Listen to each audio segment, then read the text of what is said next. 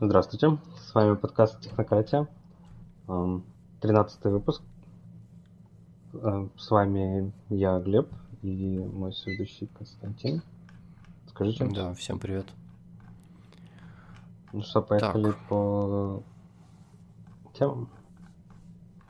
Да, ну давай с NVIDIA начнем, наверное. Давай. Что-нибудь читал про это, слышал? Mm. Ну, если очень кратко, они открыли, ну, я бы не сказал, что прям все, да, то есть они открыли часть кода, которая отвечает за kernel в Linux, ну, короче, kernel модули для GPU, которые раньше поставлялись только в бинарном формате, то есть такие блобы, NVIDIA блоб это еще называли, вот, это то, что они открыли, но это не значит, что они открыли все, то есть они, например, не открыли CUDA. Вот. Ну, я полярное мнение слышал, и в основном то, что они какую-то фигню открыли, короче, все равно, все еще, в общем, не очень, и это как плевок в лицо open source community, цитата этого автора. Ага. Почему? Ну, потому что не все открыли? Ну да, потому что открыли какой-то маленький типа шим там, или открыли кусочек небольшой, чтобы все, ну, что-то работало. В общем, это не замена типа Нуву, насколько я понял. Но у меня все-таки такое чувство, ну, я как бы оптимист и хочу верить в NVIDIA. У меня все-таки чувство, что они рано или поздно все откроют. Вот. Ну и плюс, ну, да, хоть чуть-чуть лучше, чем совсем ничего. Ну, я согласен. Слушай, ну, возможно, это чисто маркетинговый ход. То есть, в любом случае, они, видимо, не чувствуют в этом угрозы какой-то. Сомневаюсь, что это кто-то будет поддерживать, там, типа, будет много какого-то коммитмента в этом со стороны. Ну, типа, открыли, выложили на GitHub, смотрите, мы сделали доброе дело, да. Вот. Но мы же знаем, что... Это код корпорации, в который будет контрибьютить только корпорация. А, ну, со стороны какой-то там, я не знаю, разработчик, ну, он там, скорее всего, черт ногу сломит, да, и он не сможет туда ничего толком законтрибьютить. Вот, поэтому, ну, мое мнение, что, ну, окей, как бы, ну, сделали и сделали. Польза я не знаю какая. То есть... Ну, хорошо, смотри, вот представим, что ты решил реально разобраться в kernel, там, модулях, как там писать код, бла-бла-бла и так далее, да? Ну, все равно у тебя доступа как к производству железа нет, поэтому, ну и что? То есть, даже если там потратишь энное количество времени, сомневаюсь, что это тебе много чего даст. Ну, не знаю, у меня, наоборот, такое чувство, что лучше бы они заопенсорсили, но условно... Это же бесплатные руки. То есть у меня такое чувство, что, наоборот, корпорациям выгодно, когда они опенсорсят всякую такую, как бы, фигню, да, которая не относится к их critical business, к их USP. Ну, условно, что да, понятно, что в NVIDIA, короче, эти видеокарточки и там GPU это топ, да, их это их продукт. Но вот драйвера они могли бы заопенсорсить уже давно, и им бы комьюнити бы еще помогало контрибьюшенами. Да. Ну, то есть, может, стыдно было? Ну, условно, это вот как вот Microsoft открыл .NET, и они на самом деле только сливки и собирают. То есть минусов от того, что Microsoft открыл .NET, мне кажется, вообще никаких нет. Наоборот, это бесплатно. Да почему есть? Это есть. Бесплатно. Ну, косты выше. Косты, наоборот, это бесплатная рабочая сила, которая контрибьютит... А много там сторонних контрибьюторов? Да, короче? Да, там они есть. Там. Они есть, и там есть чел, короче, который им пол.NET типа ускорил, там, я не знаю, на 50%. Ну, как бы, там есть челы, которые прям заходят в фронтайм и сильно контрибьютят. В Java, мне кажется, то же самое. Я вообще ни одного минуса для NVIDIA полностью... В Java там корпорации только контрибьютят разные. Не, там обычные люди тоже есть. И в .NET тоже и корпорации, и люди контрибьютят. И к тому, что это типа бесплатная рабочая сила. То есть то, что... Там то, что какой-то... Отдаляйся от микрофона. То, что какой-то чел законтрибьютит... Ну, короче, я в этом вижу только плюсы. Не, ну, для сообщества, наверное, да. Для NVIDIA, ну, наверное. Ну, посмотрим. Да, я надеюсь, что они откроют все. Ну, то есть пора там уже и CUDA, и все остальное тоже открыть. Ну, может быть, они, знаешь, как-то причесывали код все это время, там проверяли, я не знаю, ну, знаешь, какие-то есть секретные копирайты, да, которые не хочется, чтобы были в коде, там они что-то выносили, может, архитектуру как-то меняли, чтобы это можно было открыть. То есть, я думаю, поэтому может быть так долго. Ну, либо, знаешь, такая медленная корпоративная лень, да, там, через там, юридический отдел, это должно там 5 лет пройти, там, пока они там все это одобрят, вот. В общем, да, ну, здорово, то есть в целом как бы позитивное движение, больше open source, хорошо, да? Да, абсолютно. Че, тогда поехали дальше? Поехали дальше. Давай про You Want Big Tech. To scan your private chats for child abuse. Помнишь, наверное, историю громкую в прошлом году? Вроде как, когда там Apple хотела внедрить клиентское сканирование там всех фоточек. Да.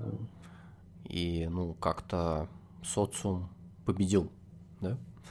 То есть о том, что они кричали, что мы этого не хотим.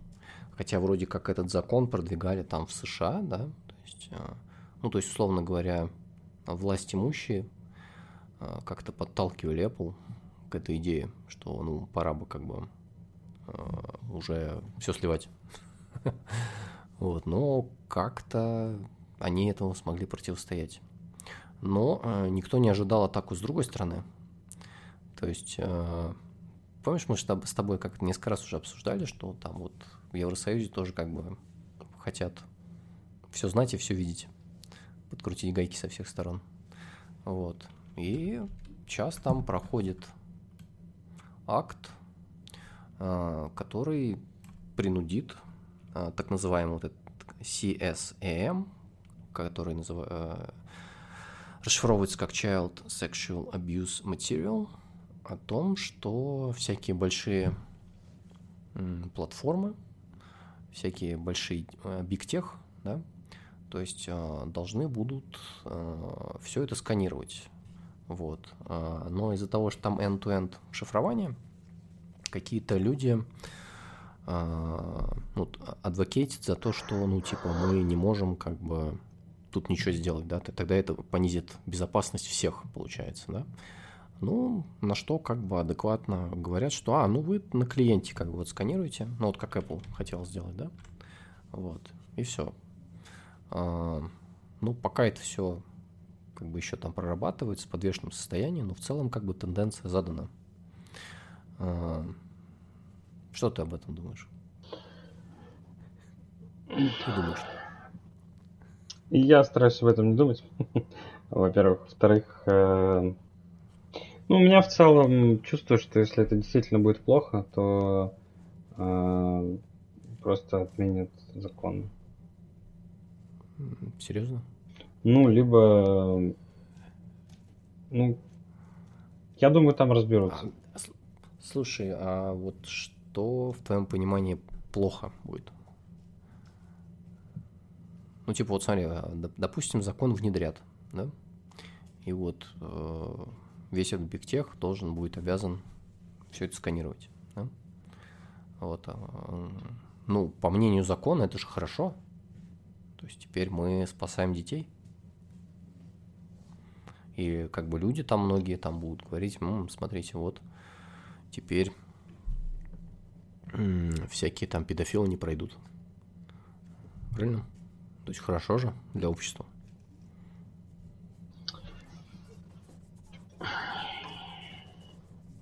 Глеб. Сложно сказать. Ну, у меня такое чувство, что если будет плохо, они откатят.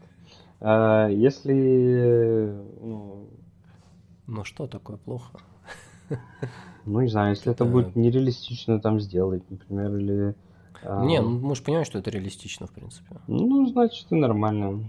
Не знаю, короче. Как при современном техе, то есть там можно, что там, нейроночки натренировать, да, которые там будут с вероятностью 95% детектить все это. Ну и прекрасно, значит, давно пора. Ну, как бы тут я понимаю идею, то есть компании, которые вот, условно, дают в себя загрузить файл, должны сканировать... Ответственность. Должны там, ну, может... Ну, не знаю насчет ответственности. Ну, да, наверное, нести ответственность. И... Ну, тут, если вот читать Wired, да, статью, то can be ordered to detect both new and previously discovered CSAM. Вопрос в том, что вот им как бы can be ordered, но, ну, опять же, не написано, что если они там пропустят, например, да, как бы все равно ответственность же лежит на том, кто загрузил, наверное. Короче, сложно пока сказать. Не, ну смотри, тут как бы ответственность разделяется, получается. Ну, то есть, да, она лежит, конечно, на том, кто загрузил. Но если ты как бы вот бигтех, да, вот ты Google, и ты ничего с этим не делаешь, ну, будут последствия для тебя. Там штрафик на миллиардик. Вот. И ты сразу побежишь делать, понимаешь? То есть, как бы win-win situation, знаешь, для правительства, условно говоря. То есть ничего не делаешь, но платишь деньги. Что ты делаешь, ну, как бы у нас больше контроля, общество в целом, может быть, кто-то более доволен. Вот, и больше доступа к информации. Ну, это такая еще одна дырка, да, какая-то, которую в будущем можно сверлить еще глубже. Вот. Ну, я не знаю, то есть пройдет это, не пройдет. Черт его знает. Но в целом интересная тенденция, да, что, о которой мы еще в прошлый раз говорили, что как бы власть все больше и больше, то есть наседает на интернет и сервис. Ну, тут надо понимать, что я в целом типа не против регуляции, да, я за то, чтобы условно она работала, да, чтобы это был там условно работающий закон, а не закон о там, курении в общественном месте, да, когда полицейские сами курят. Я уже вообще про него забыл. Ну вот да. Ну то есть у меня как бы... Ну в Сингапуре работает, кстати. Ну вот прекрасно. Хорошо, когда законы работают. Это вообще самое главное их... Самая главная характеристика закона — это чтобы он работал. То есть я не против регуляции, я про то, что ну, она адекватна, как должна быть, и работать. Соответственно, если это будет работать, и Apple там условно будет предотвращать там, какие-нибудь смерти или там, какой-нибудь абьюз, в общем, то прекрасно. Если он будет только мешать и не работать, то я надеюсь, они его откатят. Че, давай дальше? Давай дальше, да. Ну, следующая чисто такая релаксирующая тема. Это популярная тема, знаешь, из цикла Why I Left Google. Да, кстати, на Hacker News таких можно десяток найти. Это самое свежее. Да, там каждый год по 10. Да. Ну, по 10 тысяч на самом деле уходит из Гугла, это понятно, да? Да. Вот. Ну, один из них пишет статью. Ну, каждый год, да. Вот. Да. Так. Ну, я ее так, типа, по диагонали прочитал. Мне кажется, если честно, что они такие статьи пишут, чтобы к себе внимание привлечь. Сейчас я как капитан, как бы, очевидность, да. Ну, это работа над личным брендом называется. Ну, да. Все так. Ну, то есть, ты как бы ушел из Гугла, вот, написал статью, ну, описал, что не все так классно. Слушай, на самом деле, этот чувак проработал там все-таки 11 лет. Mm-hmm. Да? Ну, это дофига. Да. Yeah. То есть, я думаю, что много людей после такого срока, на самом деле, уходит. Вот. Ну, какая-то часть остается, конечно, работает вечно, да, как там после распределения на заводе. Но я думаю, что... Вот я не знаю, кстати, вот, конечно, статистику хотелось бы посмотреть, но у меня ощущение, что, наверное, вот приходили люди вот в 2011 году в Google, мне кажется, ну, больше 50, наверное, ушло процентов, я имею в виду. Я в этом почти уверен. То есть состав там уже обновился много раз. Ну, на самом деле, что тут он пишет? Что, короче, в 2011 там бла-бла-бла, все ощущалось как стартап. Потом он там рассказывает про какие-то 3 бакета, короче, о том, что первый бакет — это типа работа, второй бакет — это что там, социальные связи, да, вот, и третье, что там, не помню, что-то найти не могу. Pandemic Destroyed. Ну ладно, неважно. Вот. Прошло время, пандемия, то есть как-то он там депрессовал. Ну, потом, кстати, интересная часть здесь есть, начинается, да? Помнишь, еще давно-давно было такое поверье, что вот Google — это такая, типа, как горизонтальная структура, там нет менеджеров, да? Угу. Вот, но он четко пишет, что это не так. У нас, кстати, потом про что-то похожее будет про Valve чуть позже тоже. Довольно. Ну, там поинтереснее написано.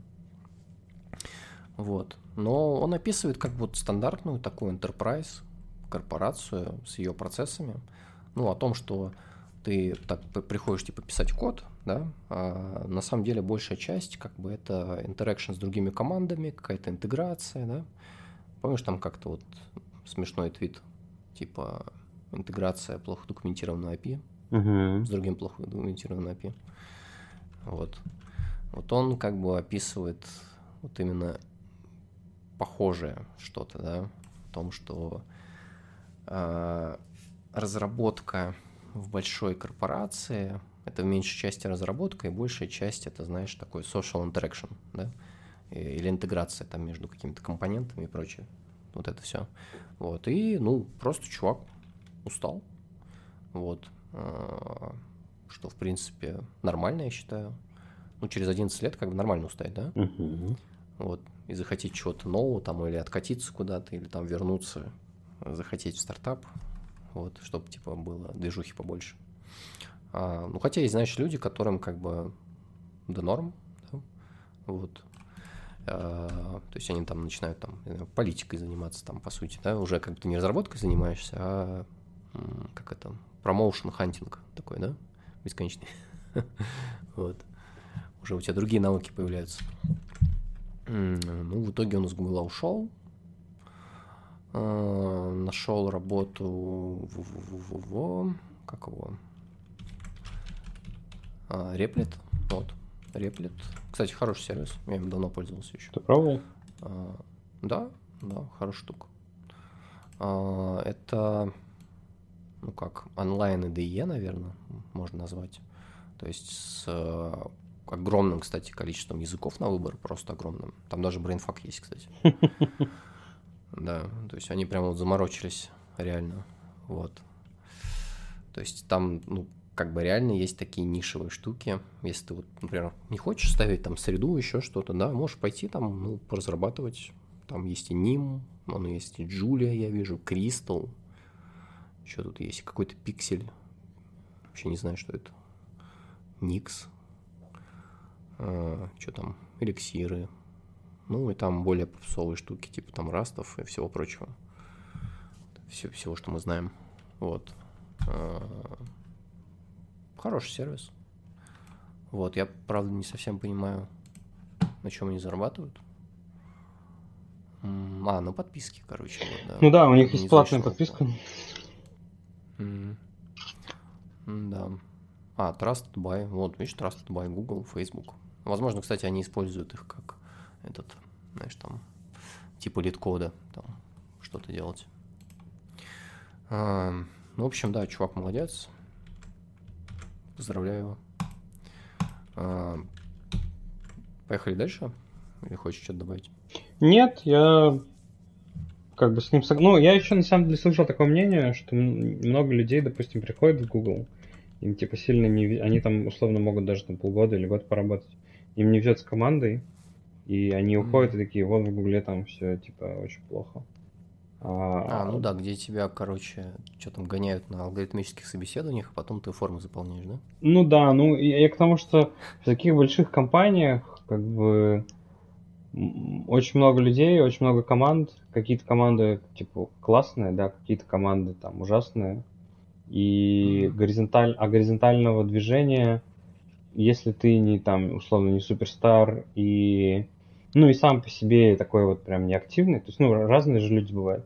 Ну вот условно, вот какой-нибудь Брэд Фицпатрик, да, он, считай, в Google приходил уже как очень крутой чувак. Да, он там ЖЖ сделал, продал его там за миллионы. То есть он в Google уже приходил как там состоявшийся, условно, там, инженер с миллионным проектом, супер успешным. И он успел там поработать и в Андроиде, и где там, и в в поиске, ну, короче, он как-то писал статью про то, где он там успел поработать, и в итоге пришел в Go вообще. Хотя, мне кажется, там, just, там 9 из 10 других сотрудников других сотрудников Google, они такой мобильности горизонтальной даже себе там и не могут представить, условно. И там в Яндексе, по рассказам, тоже очень мало мобильности горизонтальной. То есть, если ты попал там куда-то, да, и тебе там не нравится, то переходить в другой какой-то юнит там или что, это как, ну, как заново, короче, устраиваться.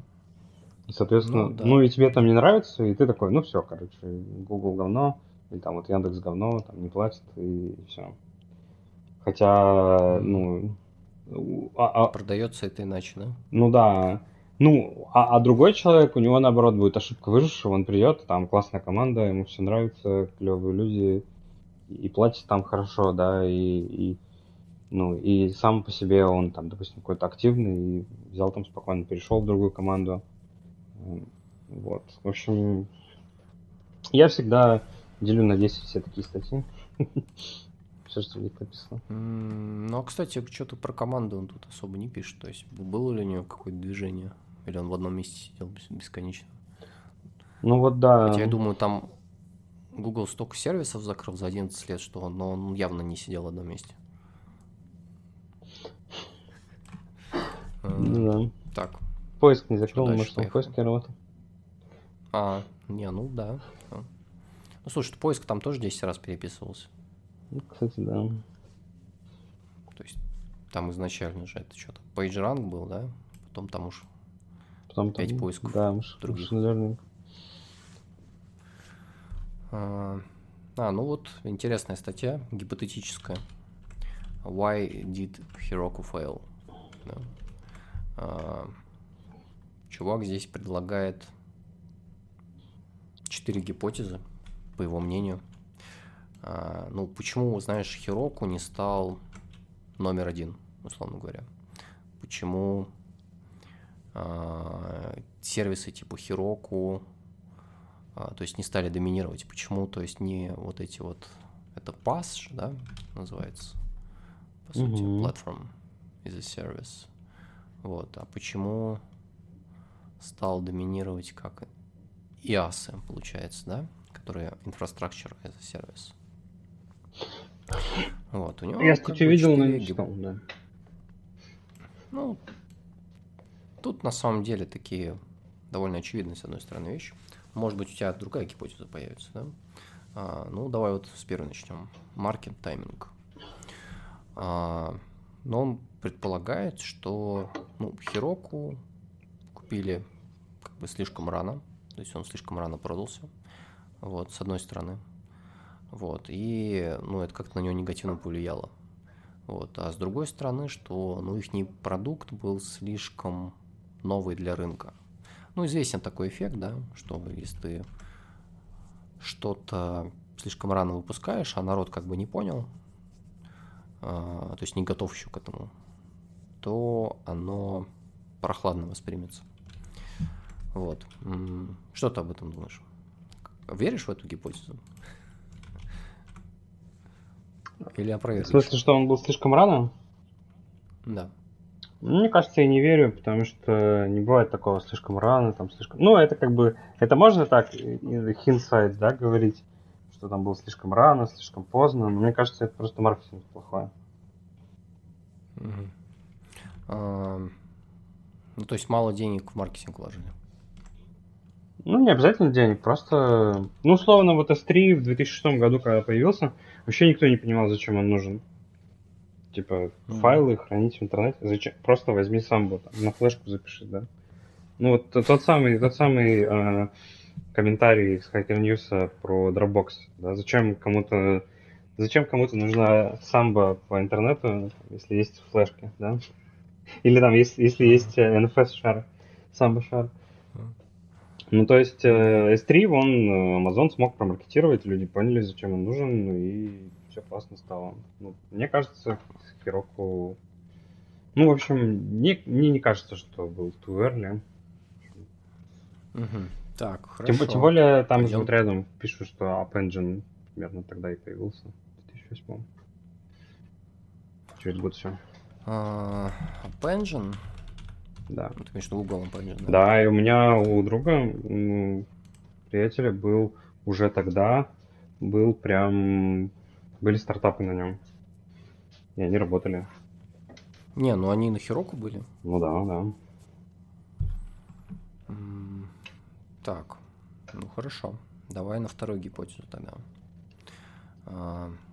Как у него написано, Wall Product Hypothesis. Ну, я так понимаю, что это вот стандартная претензия к тому, что пасы скелятся до тех пор, пока не нужна какая-то важная фича. Вот. Ну, видимо, знаешь, это некая кастомизация, условно говоря, да? Вот. И тогда, типа, пользователям нужно идти на IaaS, ну, типа там AWS, Azure, Google Cloud. Хорошо, веришь в эту гипотезу? Нет, потому что и с AWS, и с Ажуром. Ну, во-первых, у AWS, у Ажура и Google Cloud есть похожие. Ну, у Google Cloud есть App Engine, у AWS есть Beanstalk, у Ажура есть AppService. Не, подожди. Ну, тут смотри, суть в другом.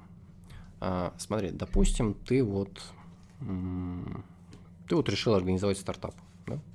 И ты пошел вот на PaaS. Представили? Да. Вот. И тут гипотеза в том, что твои потребности как бы увеличиваются со временем, да? И паса тебе недостаточно. То есть тебе недостаточно только Heroku иметь. Да, я понимаю. Я к тому, что...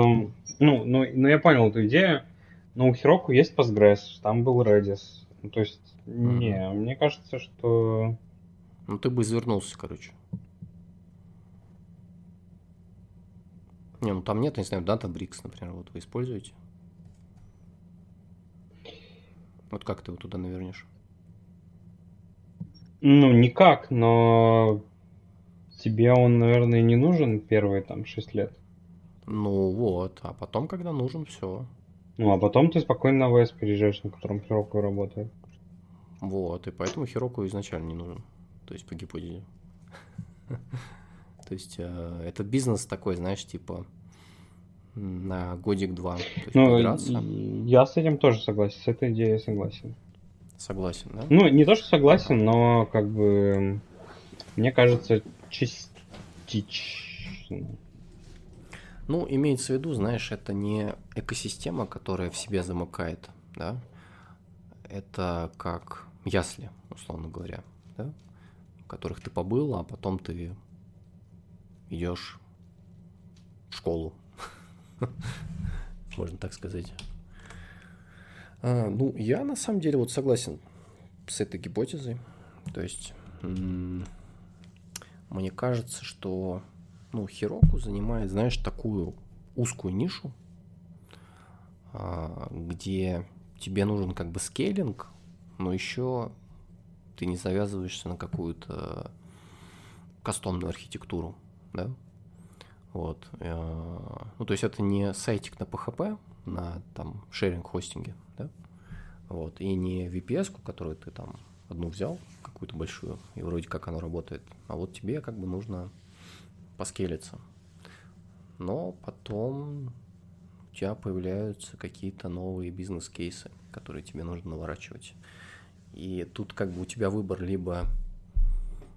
придумывать, каким образом это все внедрить в Heroku, и у тебя еще, знаешь, сбоку начинает расти там какой-то IaaS, да, как-то взаимодействует с Heroku. Вот. Либо ты, ну, уходишь с Heroku просто. Вот. Окей. Так. Что, давай третью гипотезу? Давай. Так, что-то я ее пока не понял. Ну, третья гипотеза под бизнес-модель, да? Третья гипотеза, вот, она очень понятная. То есть, ребята, Heroku business model was incompatible with the products. They couldn't sell cloud primitives while being built on cloud. То есть, идея в том, что ты когда не можешь... Ну, условно, у тебя нет маржи, ты не можешь конкурировать с Амазоном. Ясом. Ну, там, с IaaS или с PaaS от Амазона, когда ты сам работаешь на Амазоне. И это очень понятная история, потому что у тебя действительно, ну, ты не можешь делать такую маржу. То есть ты должен быть гораздо круче в продукте. Эффективнее. И на самом деле есть такие примеры, например, Snowflake. Это которая Big Data база? Да, Snowflake SQL это SQL, Big Data база. Типа... Ну, это Data Lake, по-моему. Нет, да? Data Warehouse, это... То есть там база данных. Она полностью вся, ну, насколько я понимаю, она полностью вся работает на Амазоне, либо на Google Cloud, кажется. Там есть типа разные варианты. Могу сейчас ошибаться. Или даже на Azure. То есть оно, они как бы есть во всех облаках, но при этом они, допустим, какой-нибудь там Redshift вообще как стоячих делают. Ну, то есть это тоже такой PaaS получается, да? Или это SaaS уже? Это скорее SaaS.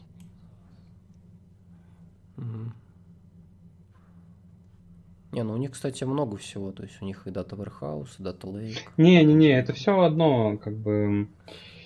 Там идея... Они просто везде добавляли, знаешь, слов. Да-да-да, то есть там одна платформа, одна база данных, типа SaaS, база... Там, типа, в твоем облаке, условно.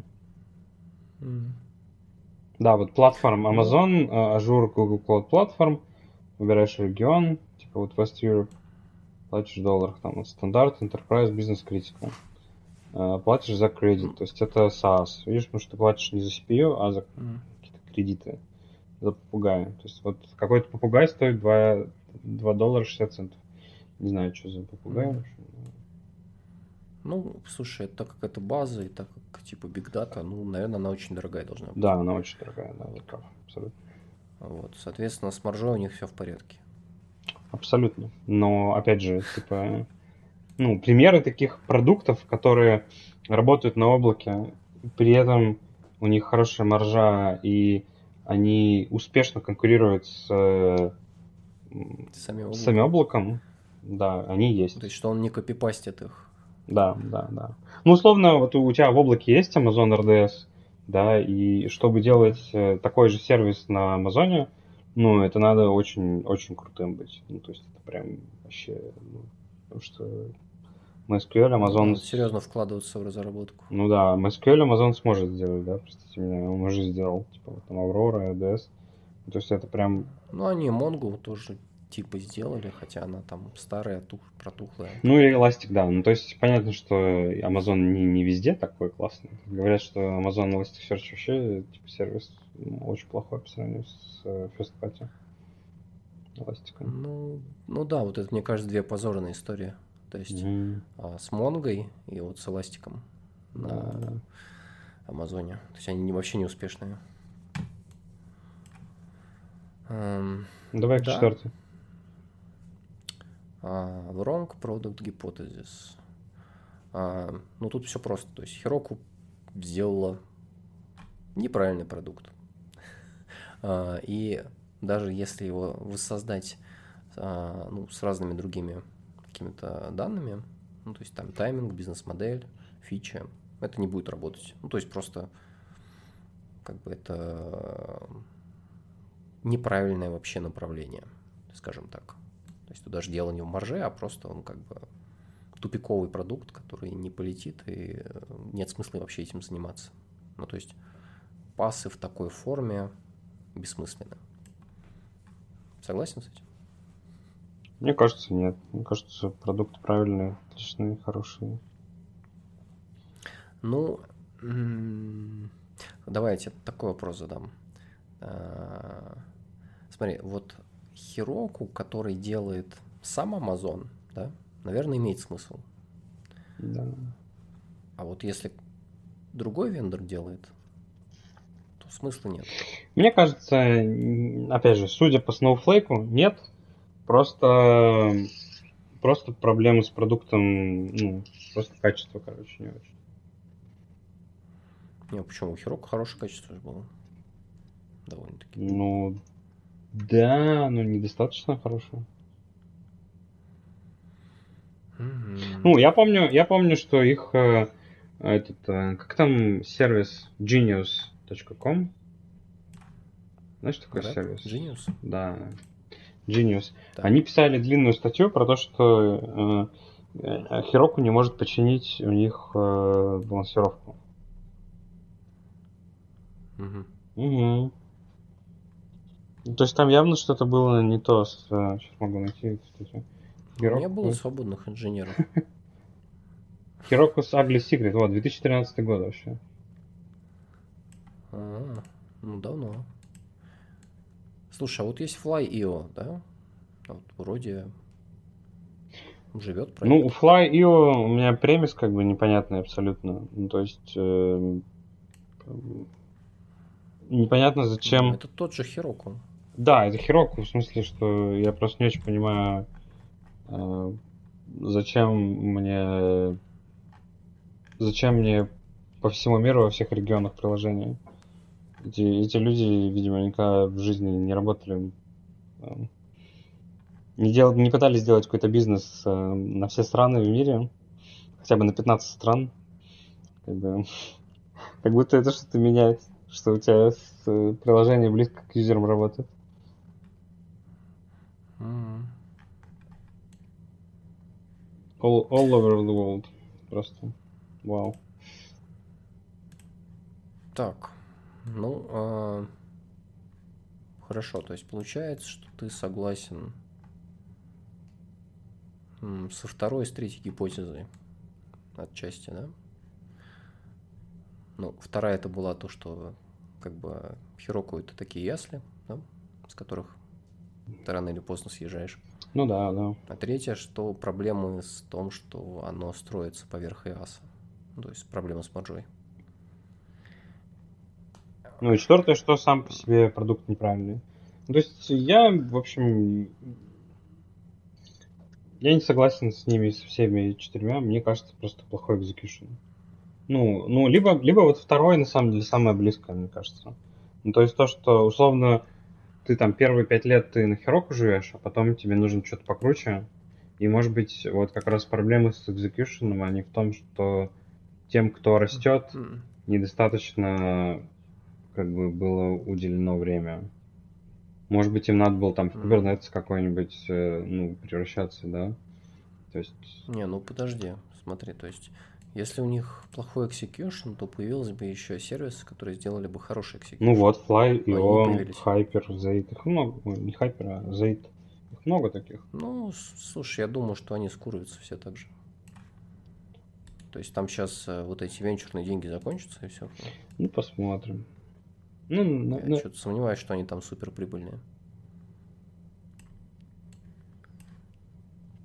Наверное, да. Посмотрим.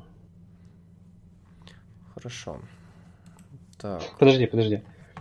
Мне кажется, у Digital Ocean больше шансов, потому что у них и компьютер свой, и публика как бы подготовленная, да, понятно.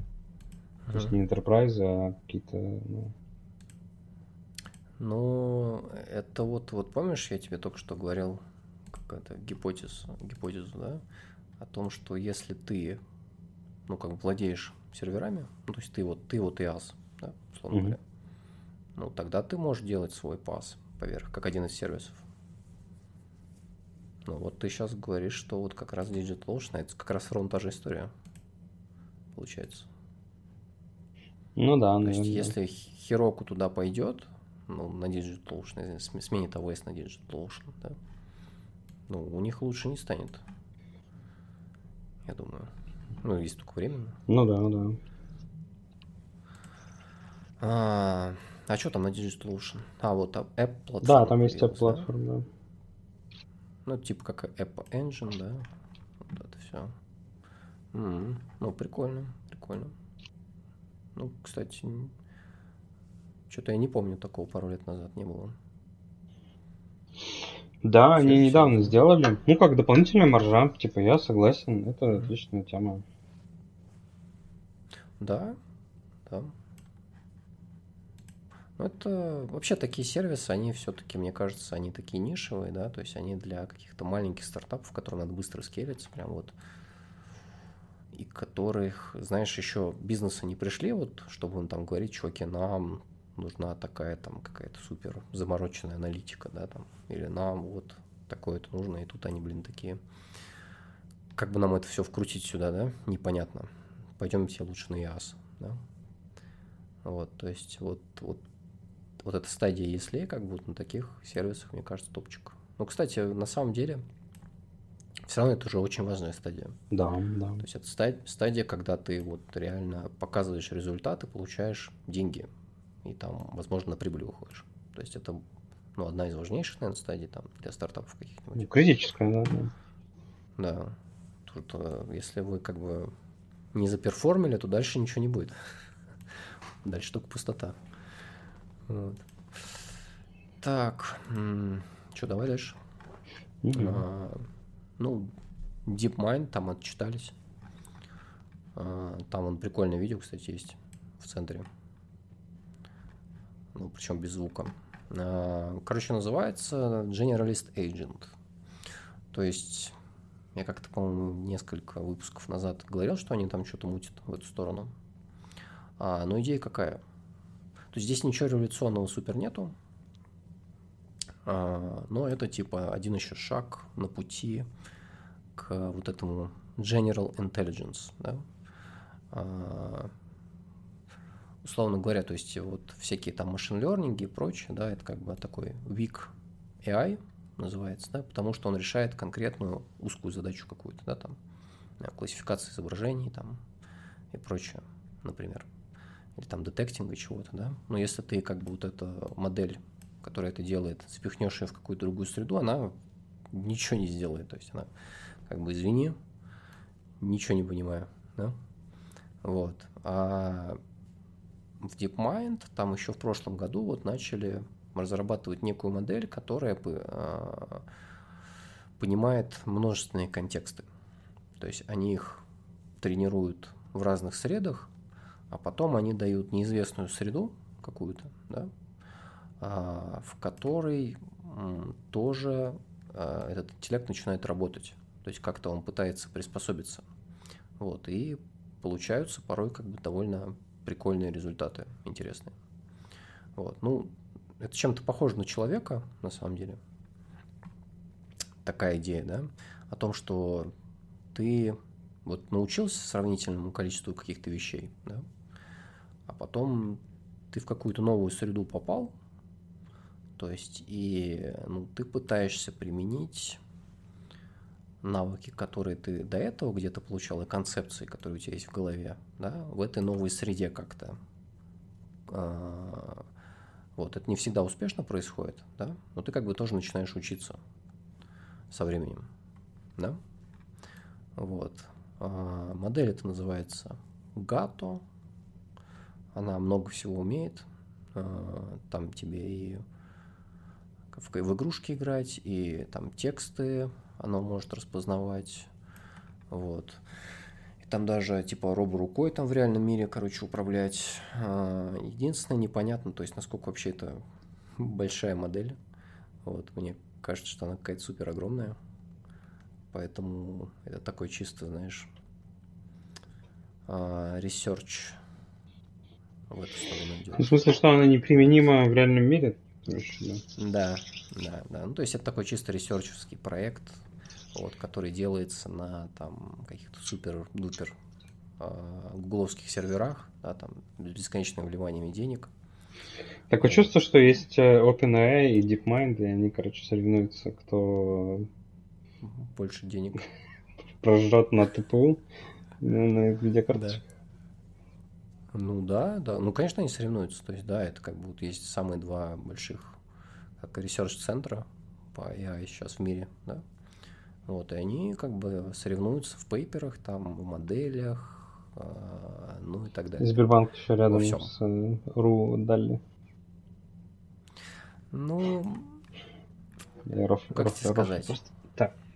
Сбербанк далек от них. То есть, очень далек. То есть они просто реимплементят как бы те ресерчи частично, которые там были. Вот и все. Ну ты, короче, веришь, что лет через 20-30 у нас будет хотя бы поблизкая, да, модель как к ребенку. К человеческой? Да. К ребенку? Слушай, ну... Хорошо, кошки. Кошки. Слушай, ну, тут, понимаешь, вопрос, как мерить.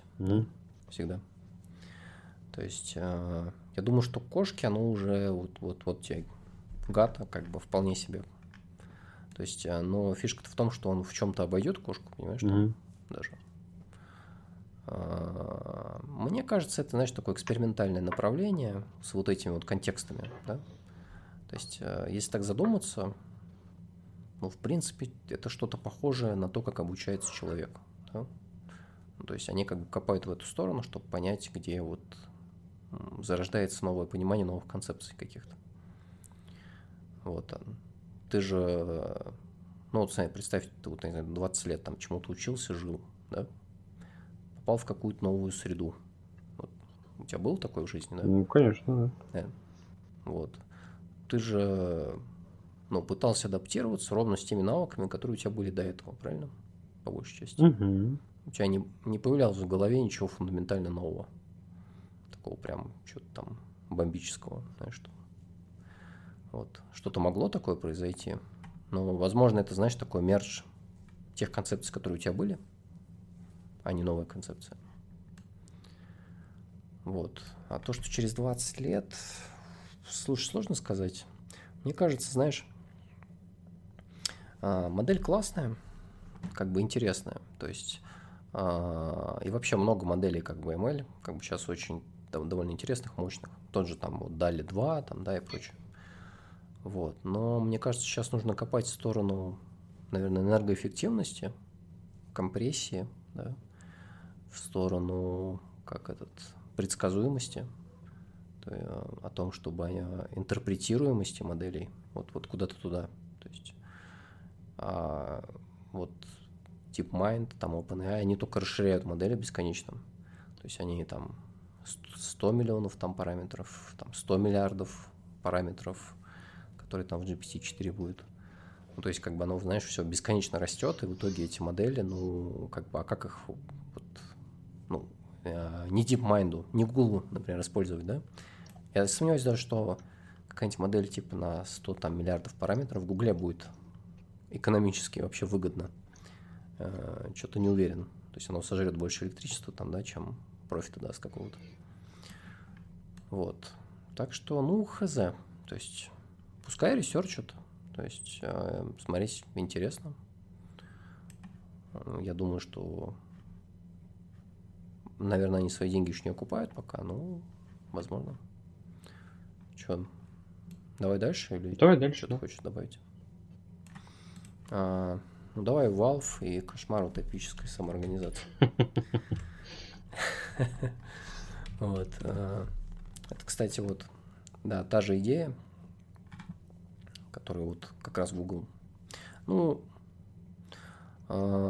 идея в чем? Что давайте создадим организацию, где нет менеджеров, да?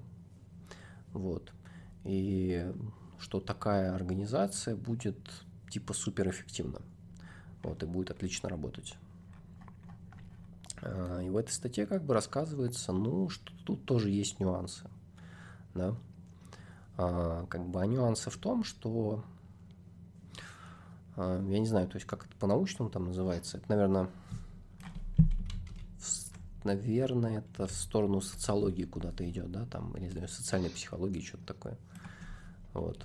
О том, что, в принципе, плоская структура, кажущаяся, она в любом случае начинает самоорганизовываться в некую иерархию. То есть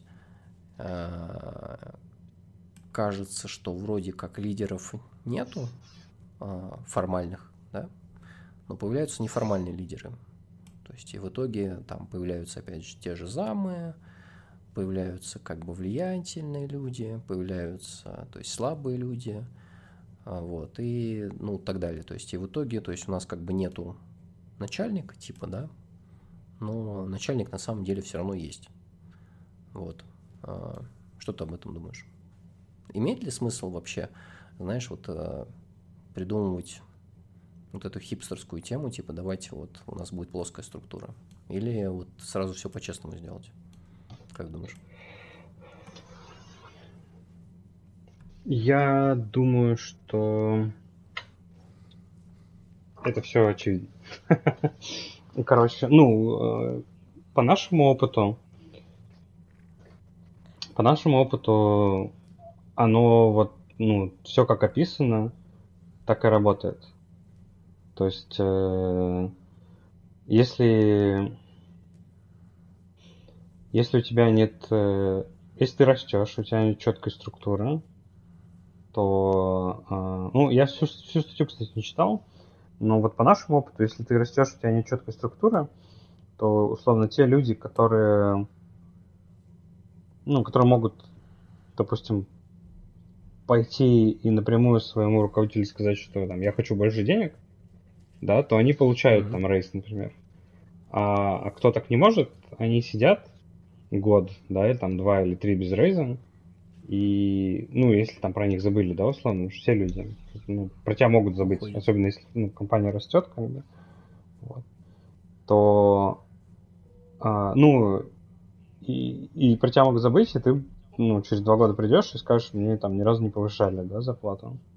Хотя все, что тебе нужно было сделать, условно, да, все, вот, в кавычках, это пойти и сказать, что я хочу больше денег. Вот, поэтому я вот сейчас поработал в компании, которая выросла сильно, да, мы там за полгода наняли там 100 человек, условно, ну, там, за год, можно сказать. Это только в инженерной организации. И я как бы ощутил важность там грейдов, да, вот этого всего, потому что не все люди могут пойти и сказать, да, своему руководителю, или не на всех у руководителя есть время, или условно, ну, короче, люди разные, да, и даже если ты там будешь нанимать гениев, то условно, ну, про гения тоже могут забыть, вот. Особенно, если компания может быть там где-то там не закрыта, да, или она так хаотично идет, то вот там было, что random cancellations of projects, random firings, ну, они, может быть, и не random, просто как бы, ну, оно непрозрачное, и человек не понимает, почему так происходит. Ну да, просто пришел приказ сверху, то уволен. Ну да. Почему, непонятно. Вот ты, кстати, интересную тему поднял про вот грейды. Да? Смотри, в статье чуть-чуть как бы о другом. Да, вот я, кстати, можно обсудить обе темы. То есть в статье про то, что именно про управление. То есть, ну, условно говоря, смотри, то есть ты пришел в организацию, представь, там 100 человек. Допустим, да, вот каких-то там инженеров, типа, да? Такая, возьмем не очень большую, чтобы пример был проще. Вот, и те говорят, ну, как бы, чувак, у нас нет начальников, да, вот, у нас все равны, да, вот, и ты такой смотришь, такой open space, 100 человек, все равны. Вот какая мысль у тебя первая в голове будет в первый день работы? Ну, знаю, чем заняться. Ну, то есть такой легкий шок вначале, да, то есть ты как бы в принципе не понимаешь, откуда исходит задача, например. Ну, то есть, типа, а что делать? То есть, что я могу делать все, что угодно, получается? То есть, как бы, а будет ли это приносить пользу там компании, например, да? Вот. Ну, то есть, как бы непонятно, за что взяться. То есть, тем более, если ты спросишь соседа, как бы он тебе скажет, а, ну, чувак, смотри, тут как бы вот надо логи там подправить, что-нибудь там, новая какая-нибудь система, да. Ну, а это же не твой начальник, да, ты, в принципе, такой, блин, не, я не хочу логи делать, как бы. Мне это неинтересно, вот. Я тут лучше префакторю что-нибудь там, да, там, или вот новый микросервис сделаю, типа, почему нет? Ну, и как-то непонятно, к чему это вообще приведет. Я, на самом деле, кстати, работал в организации, не буду называть ее, вот, где довольно сильно пропагандировалась вот эта идея о плоской структуре, то есть некой. И, ну, это не работает, то есть это реально не работает. То есть это работает либо вот в две стороны, да? То есть либо появляются реально неформальные лидеры. Причем, кстати, там была другая немного ситуация. То есть там типа была иерархия, да? Но довольно открыто говорилось, что, как бы, чуваки, ну, то есть это, как бы, такие корпоративные правила, да, не смотрите на иерархию, да, то есть у нас, типа, все равны, знаешь. Mm-hmm. Вот такая обманочка, как бы, вот. И, то есть, не было такого, что тебе там что-то начальник там вот, короче, там спускает и так далее. По итогу, как это управлялось? То есть, были неформальные лидеры, которых было больше влияния, чем на каких-то людей, чем, знаешь, вот эта иерархия описывала, да? Вот, это первый момент. Второй момент, что... Культура разработки и, знаешь, разработки еще раз много всего, по несколько раз, да, что, в принципе, как бы не имело какого-то бизнес-value, то есть на самом деле. Ну, то есть создавали, знаешь, компоненты, которые, по сути, были бессмысленны. То есть можно было, например, их не делать, а там взять, например, что-то там у другой команды, что-то готовое, да, либо просто не переписывать, потому что их прошлый был нормальный, то есть новый ничем лучше не стал, он стал, а кто-то еще стал хуже, вот, то есть и из-за такой жиденькой структуры, то есть много времени уходило на разработку бессмысленных вещей, вот, ну, в общем, я не считаю это суперэффективным,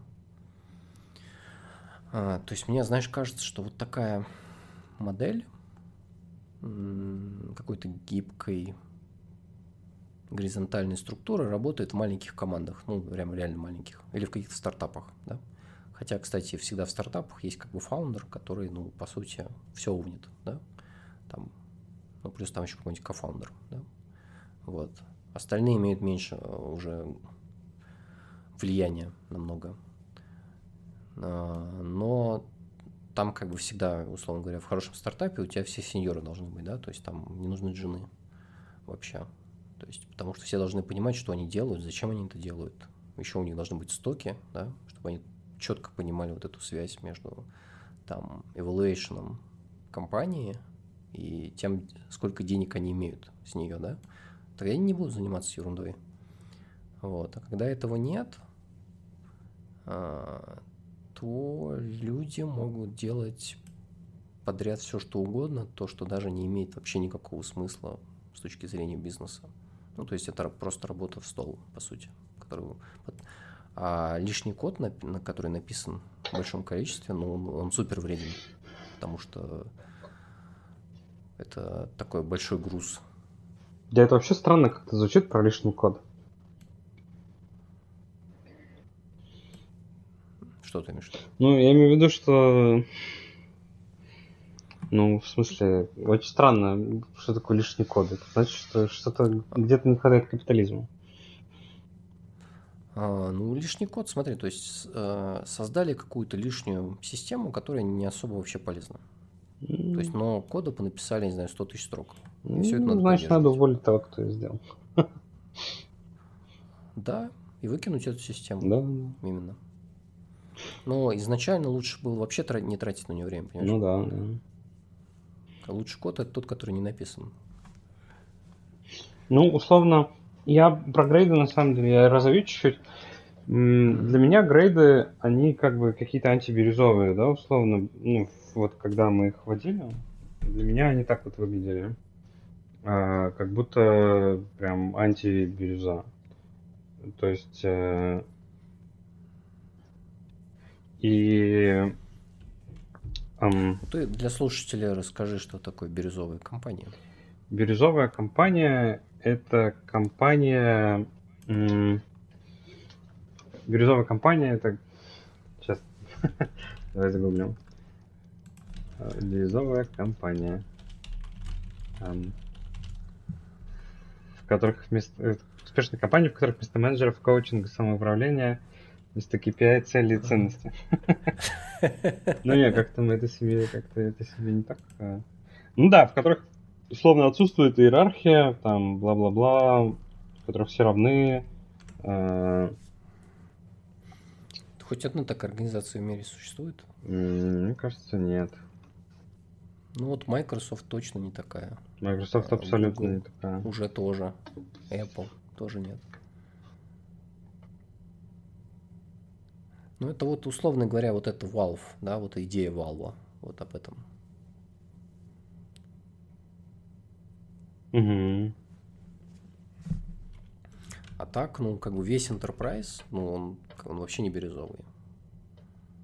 То есть там все стремится к армии.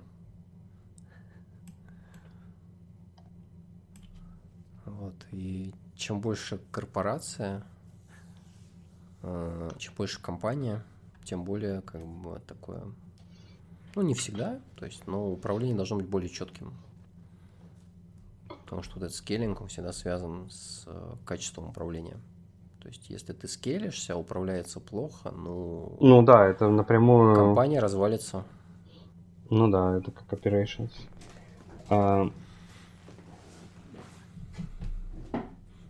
Так. Короче, про грейды. Да, так вот, про грейды. Я к тому, что для меня грейды были как будто бы, ну, какой-то, в общем... Ну, условно, что есть, в общем, сотрудники, да, они там все, условно, самоуправляемые, там нет прямых там начальников, знаешь, нет прям прямого какого-то там подчинения, знаешь, да.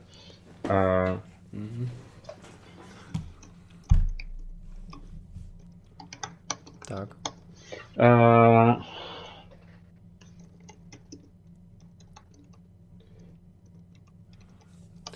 Ну, смотри, я вот добавлю, что я работал, да, и в другой организации. Нет, даже в двух, кстати. Где вот все было четко по грейдам как раз. Ну, я не чувствовал какой-то дискомфорт. То есть все было плюс-минус понятно. Вот. Но иногда, знаешь, то есть я бы не сказал, что я прям как-то очень сильно смотрел на эти грейды. Ну, то есть ты общаешься с людьми, да, то есть там кто-то, я не знаю, условно говоря, лид, да, кто-то там, типа там, не знаю, middle, а кто-то senior, да? Вот. Ну, и люди все равно разные, то есть вот эти грейды, они такие немного субъективные, они больше про какую-то выслугу, да, вот, потому что в каких-то вещах там, ну, middle может быть полезнее там лида даже. Вот это нормально. Я считаю, что грейды это, наверное, больше плюс, чем минус, потому что ты вот пришел в компанию, не знаю, на мидла, например, да? Вот. И у тебя есть, обычно в таких организациях, где есть грейды, там есть понятная система роста. То есть в том же Гугле, да, в том же Apple, там же везде грейды. То есть ты там раз в год проходишь... как это, перформанс-ревью, да? Собираются там отзывы людей, с которыми ты работал, там, я не знаю, возможно, какой-то собес, типа там с каким-то специальным менеджером, да, вот, и на основе этого там тебе могут повысить грейд, да, ну и ты чувствуешь как бы, ну, блин, Вот это рост, как бы, как классно, да, там. Тебе зарплату повысили, там у тебя грейд новый, какая-то плашка. То есть такая, знаешь, геймификация, да, внутри организации. Вот. И, ну, я так понимаю, что уже есть какой-то консенсус, да, что, как бы, ну, человек должен чувствовать свой рост. То есть, а грейд — это вот непосредственно то, как ты его можешь прочувствовать. То есть он прям у тебя будет там в профиле, в бейджике, я не знаю, там на аватарке твоей, прям на голове там, да, еще как-то. Вот. И это задерживает людей в организации. То есть они дольше работают на каком-то месте. Это все понятно, но ты растешь, как бы, ну, для меня было олицетворением роста то, что у тебя там растет зарплата, и она у тебя сама по себе растет. Да, ну, ты как бы развиваешься, там, обсуждаешь свои, так скажем, свой рост с руководителем, тебе повышают зарплату, вот, но оказывается, что, ну, не все так просто, ну, то есть не все сотрудники могут так это напрямую обсуждать, да, не у всех это получается, не все так сильно, как бы... Ты имеешь в виду без грейдов? Да, без грейдов, и да. не про всех вообще помнят, ну, как бы... Для финансов сложнее, да, чем обосновывать, когда нет грейдов, для финансов в среднем сложнее. Или когда компания растет, условно SEO уже не знает там про каждого сотрудника, и уже сложнее обосновать SEO, что вот там такому-то человеку нужно повысить зарплату. И грейды полностью решают всю эту проблему. И то есть, условно, какой бы бирюзовой компании не было, если в ней работает больше 100 человек, там, или, хорошо, там 300, да, то SEO, в принципе, не может знать там 300-го, да, нанятого человека. Это вообще невозможно. Соответственно, начинается вот эта вот уравниловка. И а кто тебе будет зарплату повышать? Ну, не явный, как бы, вот этот лидер, если лидеров не существует. Ну да. Не, ну то, что ты говоришь, вот не все могут обсуждать зарплату, ну это так и есть. То есть многим людям вместо того, что обсуждать повышение, проще уволиться. Да, да. То есть и так многие делают. Ну да, и они... В российских организациях, я думаю, что это, кстати, вот... Норма. Долгое время. Да, это норма. То есть ты ходишь туда-сюда и получаешь больше денег. Ну, я попытался вообще объяснить, почему бирюза, там, и грейды для меня как бы так плюс-минус связаны. Мне в целом кажется, что... Ну, middle management не нужен, но технический там продуктовый менеджмент абсолютно нужен. Тут как бы вопрос в том, чтобы... Вопрос есть. Подожди. А что, по-твоему, middle management? Это те люди, которые не приносят пользу продукту. Ну, тимлиды пишут код. Ну, не все. Ну, большинство, ладно. Ну, хорошо, хорошо, Саня, вот если тимлид не пишет код, ну, можно его уволить? Да, наверное, можно. Думаю, что можно. Так он организовывает команду. Значит, команда слишком большая, если нужна и организация. Значит, нужно разбиться.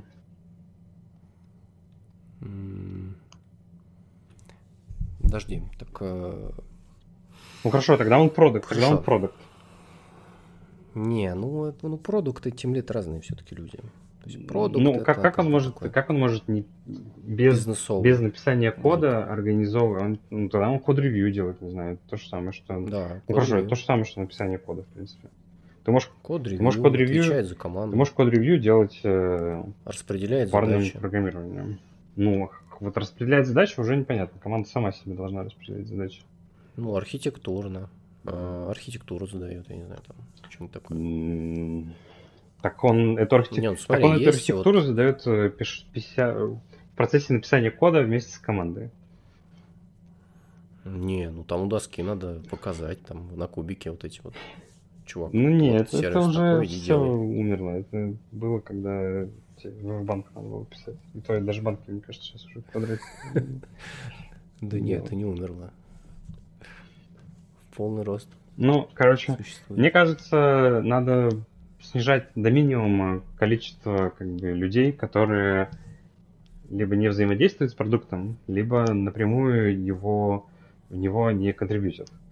Да, а ну, контрибьют в проект, здесь может быть, вот, ну, по мне так обычно в agile формате, да, то есть это тестирование, написание кода, продуктовая работа, работа с клиентами.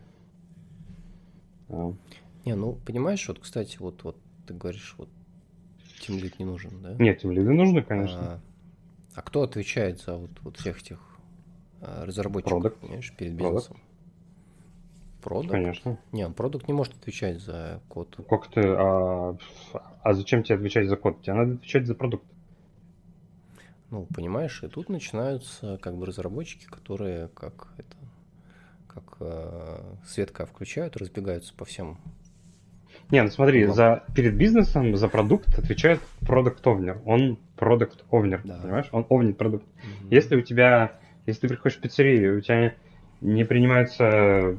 Если ты приходишь в пиццерию, и у тебя не принимаются заказы, то Вася разработчик не виноват. Понимаешь, виноват овнер продукта, у которого продукт не очень. Понятно, что менеджер всегда виноват. Ну, конечно. Ну, но он не менеджер, он продукт-овнер. Он ответственен за фичи, он должен развивать продукт, ну, развитие продукта. Но если это прод упал? Он должен... Это его ответственность. Если прод упал, то значит продукт не работает.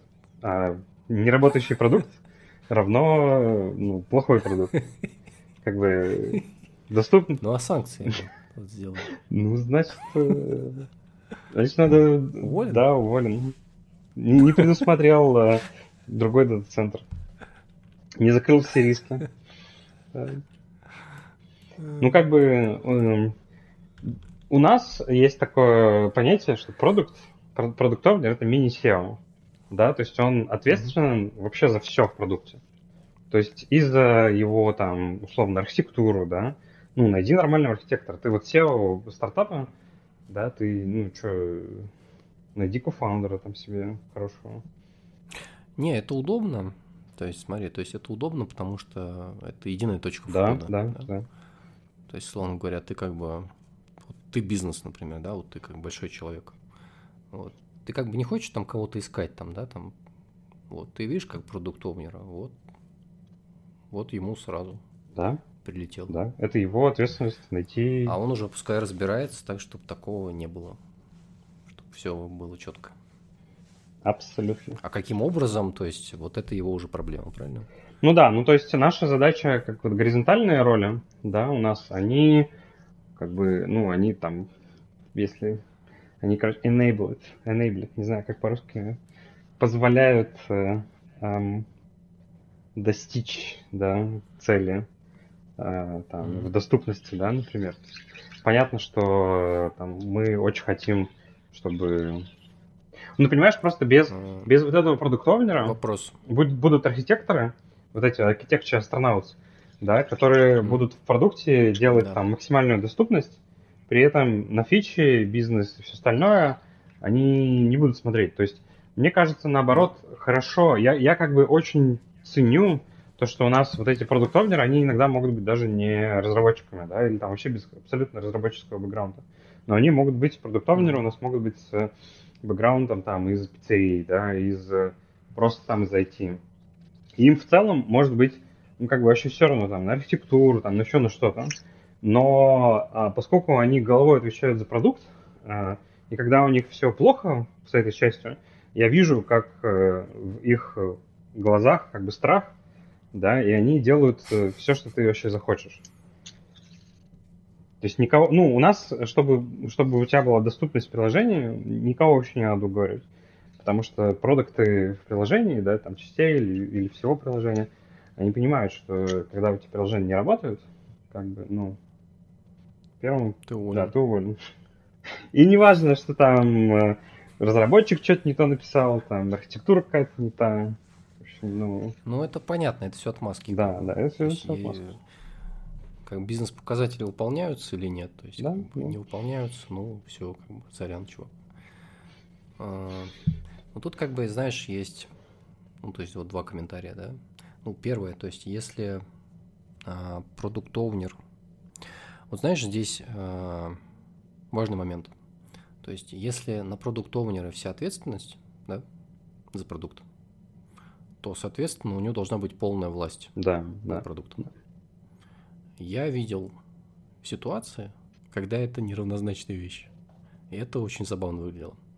То есть, как бы все шишки собираешь ты, но по факту полностью управлять продуктом ты не можешь, чтобы их не собирать.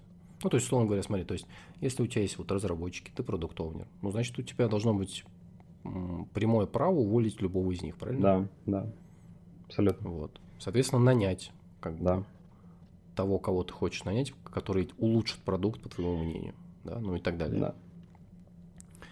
Вот. А часто такой власти у продукт-оунера нет. Это парадокс. Вот. Что там? Я думаю, это абсолютно так, и мы очень стараемся, чтобы с этим не было проблем. Чтобы с увольнением не было проблем. Да, как говорил, как дядюшка Бен. Да, с большими возможностями. Или как там? Большая ответственность. Да. Вот ровно про продукт-оунера, вот в этого сферического вакуума должно быть так. Так. Да, я согласен, это большая проблема, особенно когда к тебе приходит SEO и говорит, что срочно нужно запустить там что-нибудь. Вот. Ну, это по сути, видишь, это как работа с клиентами на самом деле. Ну, то есть формирование, ну, тут ты знаешь, даже формирование команд, мне кажется, это пройденный этап. Тут-то как раз, ну, у нас, допустим, не было с этим проблем. Да, то есть команда, она полностью твоя, ты что хочешь, с ней ты делаешь, можешь сама там устраивать, да, каждый день. У нас скорее проблемы с тем, что клиенты неявные, стейкхолдеров там типа очень много. И может прибежать там условно SEO, да, компании все и сказать, что вот вы обязаны сейчас делать там вот эту вот фичу. А ты такой, блин, а там, знаешь, как Мел Гибсон и Иисус такой в крови весь. А у тебя там бэклог вообще про другое. То есть вот это самое опасное.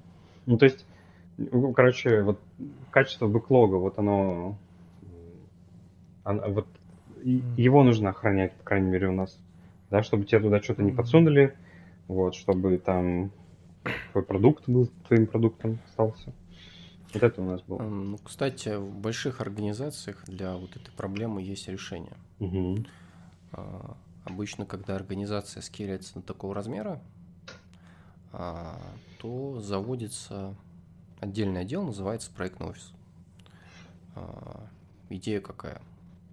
То есть, если есть, ну, как бы есть маленькие фичи, ну, маленькие фичи, это, знаешь, такое, типа, операционная деятельность, да? Угу. Вот. А есть какие-то большие фичи, такие проекты. Ну, то есть, что надо там пилить, я не знаю, там, месяц плюс, да? Угу. Вот. И проектный офис занимается тем, что... Ну, смотри, представим, что у тебя, я не знаю, 100 отделов в компании, да? Вот, самые разные там какие-нибудь сейлы, ритейл, там что-нибудь онлайн, там какие-нибудь там связи с чем-то, там какой-то аналитический отдел, да? Вот. И там есть отделы разработки разные. Вот, и, соответственно, чтобы вот этот input давать, какие проекты приоритетны, какие нет, все этим скоупом занимается проектный офис как раз. То есть при этом там даже, условно говоря, SEO, который что-то хочет, да, он должен описать это в виде проекта и должен эту идею защитить в проектном офисе, условно говоря. Потом она одобряется, потом она спускается как бы уже в такой пул, да, приоритетный какой-то, который идет в разработку, условно говоря. Вот. И таким образом вот этот как бы бэклог, то есть он не переполняется. То есть, за приоритеты борются не внутри отдела, который разработкой занимается, да, то есть вот внутри проектного офиса это происходит. И там же как бы нужно какое-то экономическое обоснование предоставить, да. Ну, я говорю, то есть это как в реально больших организациях происходят такие вещи. Потому что, ну, без проектного офиса там просто становится тяжело, да. Но при этом как проектный офис занимается не только IT-проектами, да, то есть если мы там хотим, не знаю, бизнес-процессы поменять, там еще что-нибудь там и так далее, то есть любые проекты вообще внутри организации, то есть они все проходят через проектный офис. Вот. Это работает.